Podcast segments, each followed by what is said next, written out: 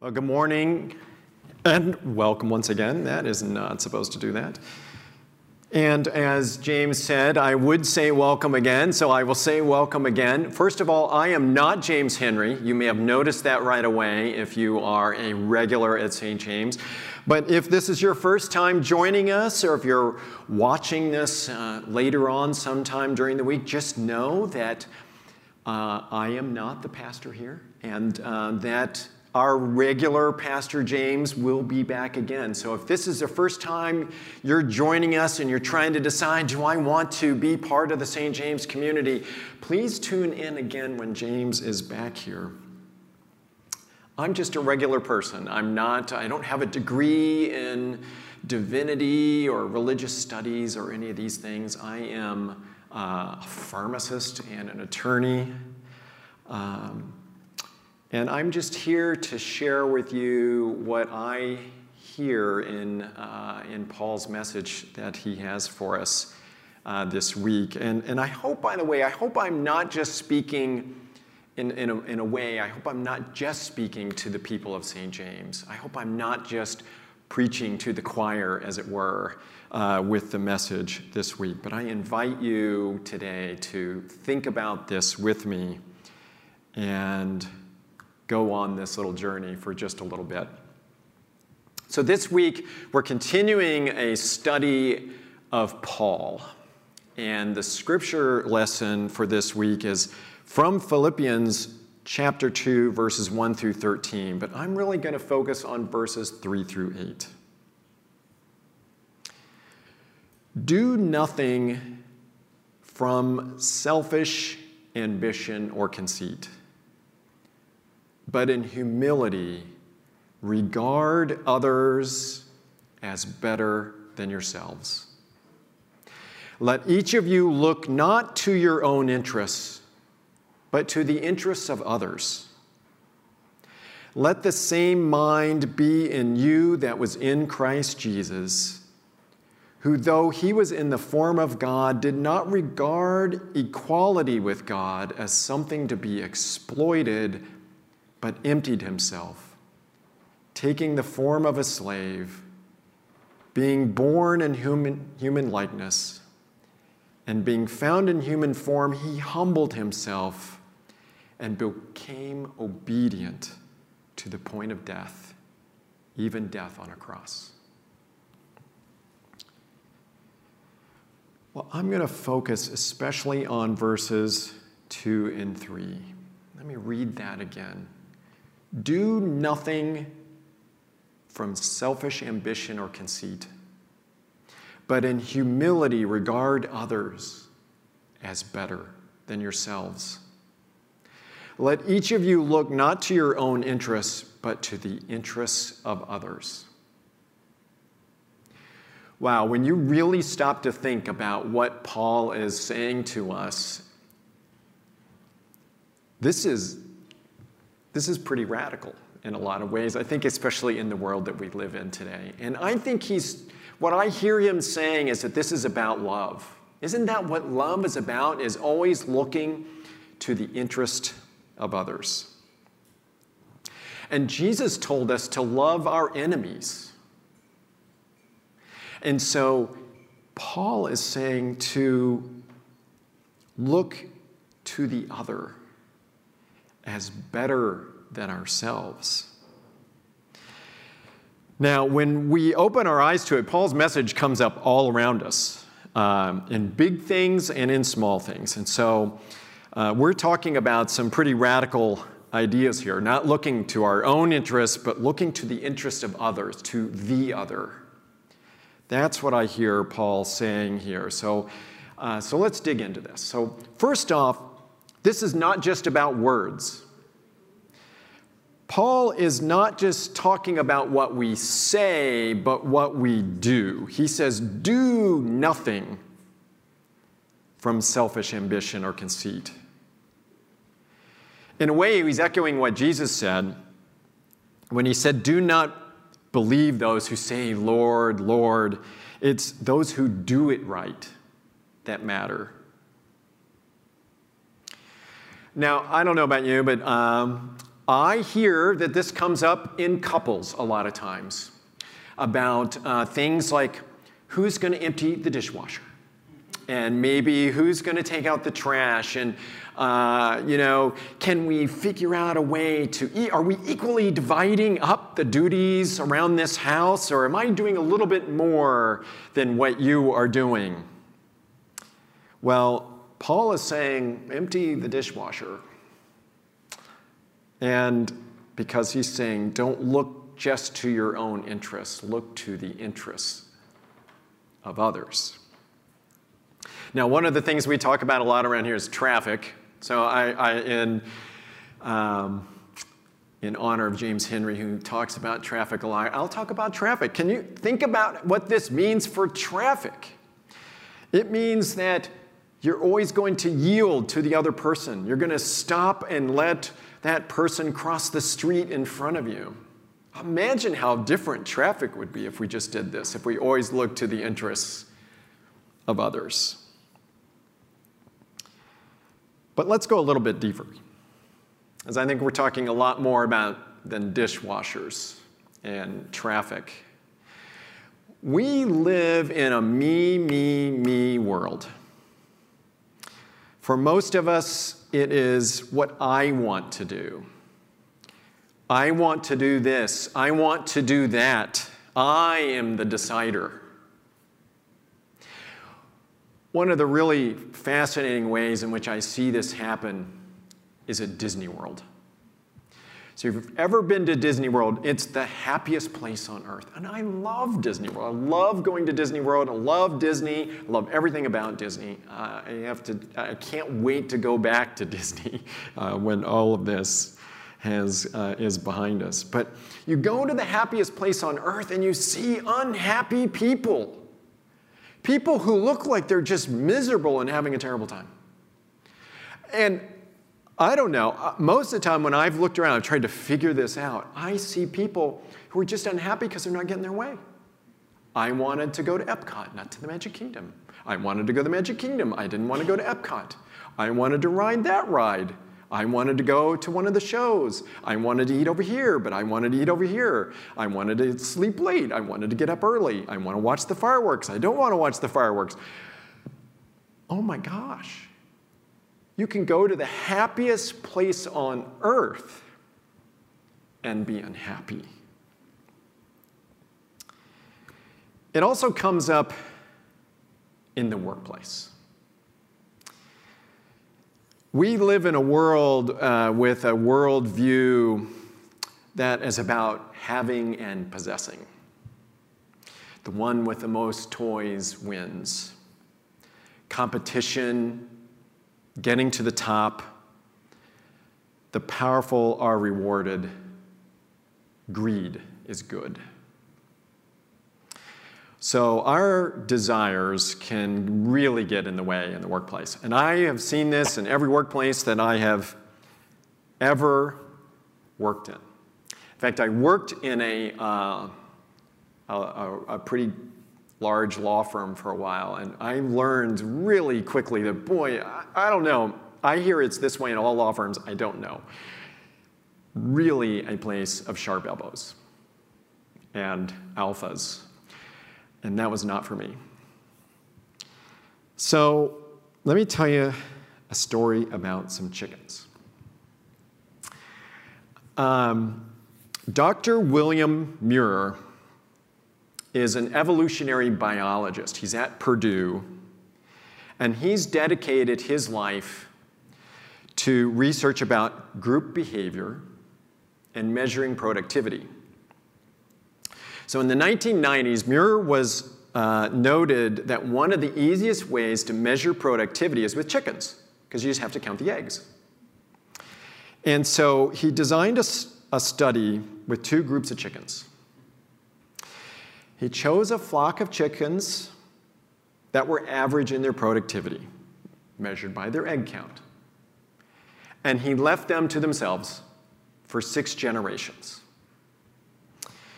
He compared this to a group of super chickens. These were the highest producing chickens. And he put them together in a flock with the superstars among them leading the breeding for six generations. So, what do you think happened to productivity? At the end of the study, the average chicken group was plump and healthy and had an increased level of output compared to their first generation. Among the super chicken group, only three were left alive. All the others had literally been pecked to death. So it turns out the superstar chickens reached their status by suppressing the other chickens. And by suppressing, I mean murdering them. wow. Now, if that is not a story about competition and sharp elbows. Now, organizational leaders took notice of this study and tr- have been trying to figure out what does this mean for making pro- productive teams. And clearly, we need to be careful here. And I think it's the hardest for people who are in power in a lot of ways. Um, people in power are used to getting their way. They're in charge. They're used to people doing what they say. And sometimes that can produce some not so great behavior. Uh, and uh, I think we've probably all seen that at some time in our lives as well. Well, one of the things that we have to realize here is we are not the center of the universe. While we, mo- we want to get our way most of the time, uh, you want to feel small, think about this. So, first, Galileo taught us that the Earth is not the center of the solar system. And boy, did he make a lot of people really angry when he, when he told them this. Uh, but now we know that the Milky Way, our galaxy, is one of many galaxies. In fact, if you um, take just the lowest estimate of the number of galaxies that scientists have come up with, that's 170 billion galaxies.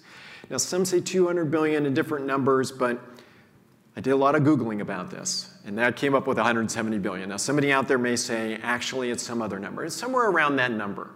But in fact, some scientists believe there may be 2 trillion galaxies because of the way light travels and trying to estimate, like, you know, because we only can see what we can see right now. But let's just say that it's 170 billion galaxies, just for the purpose of argument. Uh, there are 7.8 billion people in the world today. So that means, by the lowest estimate, there are about 21 galaxies for every man, woman, and child on the planet today. Galaxies, not solar systems, not planets, galaxies, 21 galaxies. Just think about that. Just think about that right now, all around us. And we're not the center of the universe either. Um, the Milky Way is not in the middle of all of that. So not only are we not the center of the universe, even the Milky Way is not the center of the universe. Well, why not focus on what we want? Well, let's talk a little bit about humility. Here's what Paul said again Do nothing from selfish ambition or conceit, but in humility regard others as better than yourselves. Let each of you look not to your own interests, but to the interests of others. Well, I think we all know deep down that often we are our own worst enemies. I think if we're really honest with ourselves, we know this. And here is another case in which I think the 12 steppers have this figured out in ways that we have not figured out, the rest of us. Step one in the 12 steps is to admit that we are powerless. As Richard Rohr says in, in Breathing Underwater, God seems to have hidden holiness and wholeness in a secret place where only the humble will find it. But we don't want to hear what we don't agree with. We don't want to hear views that we don't agree with. And so today we live in a world where, you know, we only want to watch, you know, the, the news channel that tells us what we want to hear. Uh, we like to hang out with the people that believe the same things that we believe. Or as one a friend of mine has often says, we like the smell of our own. And you know, I hate to say this, but I think religious people are often the worst at this. It's sad to say, but I, I, really think it's true. When, when I was growing up, I grew up in a small town in Missouri that, in so many ways, you know, people did stop and let you cross the street, and there were a lot of wonderful things about my hometown. Um, but it was not a perfect place either. It was, in fact, inhabited by human beings. Now, there was one time when we were growing up, and I don't remember, we were in, I think we were still in middle school. I don't even think we were in high school yet. One of our friends invited us over for dinner, and they, they made pancakes. Mom made pancakes, and they were great. I mean, lured us in with pancakes. We got there, and uh, we love these people, and I still love these people. You know, so they were, they were doing what they thought was right. But we got there, and their minister, uh, I won't say what denomination it was, their minister was there. And after dinner, proceeded to tell us we were all going to hell because we hadn't been baptized the right way. Now, you can imagine as a little kid, it was just, what is he talking about? I mean, I went home, I was like, Mom, Dad, you'll never guess what happened at dinner tonight. I have no idea what happened after that because really not much was ever said about it. We all talked about how horrifying this was that this happened at dinner. I have a feeling, knowing my little town now as I do, that there was probably a lot of phone calls that were made. I, I actually don't know, um, but but let's face it, this is probably one of the reasons why a lot of young people are leaving the church today. They often don't see love in the Christians around them, the people who call themselves Christian.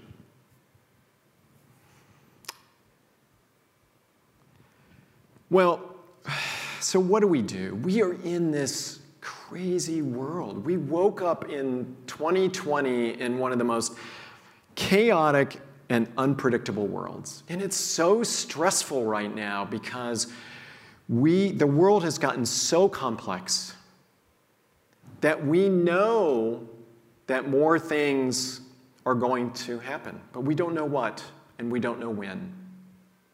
So we don't know how to prepare. One of, our, uh, one of our leaders where I work recently said that he wakes up each day to see what chapter in Revelations that we're going to be in. So if you're feeling like the stress and chaos of this world like I am, and I think like many, many are, uh, we have to realize that we have come to the limits of our own fuel supply, our own personal fuel supply. Willpower and determination and what we can do, putting ourselves in charge, this is not the answer. Our ego response is not the answer. Eventually, this is all unsustainable. Thinking that we can solve every problem. Inner liberation from ourselves is the key to letting go. And I think if you unpack this, that's what I hear Paul telling us in many ways is to let it go. But that's not how we're programmed. It's just not how we're programmed. But I hear Paul saying that it's time for us to give up on what we want, what I want. I hear him calling us to this full and deep de- definition of love that cares only about what others not want, not what we want. Paul is calling on us to see the inherent dignity of those around us. Just think about that for a moment the inherent dignity of everyone around us. And he's calling on us to let go of the ego that demands its own way. And that means, regardless of color, regardless of gender, regardless of gender identity, sexual orientation, religion, regardless of whether they're Christian, Muslim, Jewish, Hindu, Buddhist. The survival of our species may depend on it. So, what do we do? What do we do? And what is Paul suggesting to us today? Well, first of all, don't be the super chickens. That's definitely out. Don't be the super chickens. Do not peck each other to death. But also be easy on yourself. What Paul is telling us to do here, it is hard. I mean, I think if you even try to do this all day for one day, at the end of the day, you're going to feel like, oh my gosh, baby steps. Um, I'm also reminded of an old song that, uh, if you've been around the Christian community a long time, you will recognize. It's called It Only Takes a Spark. And this is what it says It only takes a spark to get a fire going. And soon all those around will warm up in its glowing. That's how it is with God's love. Once you've experienced it, you spread His love to everyone. You want to pass it on. But our social media driven world and Twitter is not designed to do this very well today. It seems like it lights all sorts of little fires of a completely different kind. And the 24 hour news cycle is designed to tell us all the bad things that are happening in the world today, because that's what sells advertising, apparently. And so, if that's something that's causing you stress, if you can't look at Twitter or Facebook, uh, you know, maybe it's time to just let those things go. Do you really need them in your life? Maybe try cutting them back. I, I will say, I've heard Richard Rohr uh, referencing him again. He's saying he's going to start limiting his news consumption to one hour a day. So he knows what's going on in the world, but just don't get oversaturated in the chaos of the world. But here's another thought we can each of us be sparks of love in the way that we deal with people around us. And maybe we can be sparks of love on Twitter. Maybe we can compete with all the people who are putting all the mean and hateful things on Twitter by putting the loving things on Twitter. Third, I think we all need to respond to the realization that we are powerless. This is too big for us as individuals. If you haven't ever picked up Breathing Underwater by Richard Rohr, I really recommend it. He unpacks this in such a better way, in a much more thorough way uh, than I could possibly do. And, and uh, we're only talking about step one today, which is acknowledge that we're powerless. Imagine if we saw the inherent dignity of every other being, of everyone around us on the earth that we live on. It only takes a spark. Inner liberation from ourselves is the key to the art of letting go. Now, I'm not here to push you, I'm here to invite you. I'm not saying that I have this all figured out. And really, how ironic it would be for me to stand up here and say, okay, now go do as I say. I also know that there's a lot of people who are struggling right now. And people who have gone through very dark times in their lives. And frankly, I, I've had my struggles too, but I, I know it's nothing compared to the suffering and struggles that many people go through today around the world and are going through right now. So let's not be naive about that. We're talking about some very hard issues. But I'm also not saying that we go and throw up our hands and walk away into our own little private salvation project. No, we are still called to action. We are called to be bridge builders, to show love. That is at the heart of what I hear Paul saying here. Imagine how different our lives would be. Imagine. Imagine how different our corporations would be, our workplaces would be. Imagine how different our churches would be. Imagine how different our country would be. Imagine, imagine how different our world would be. It only takes a spark.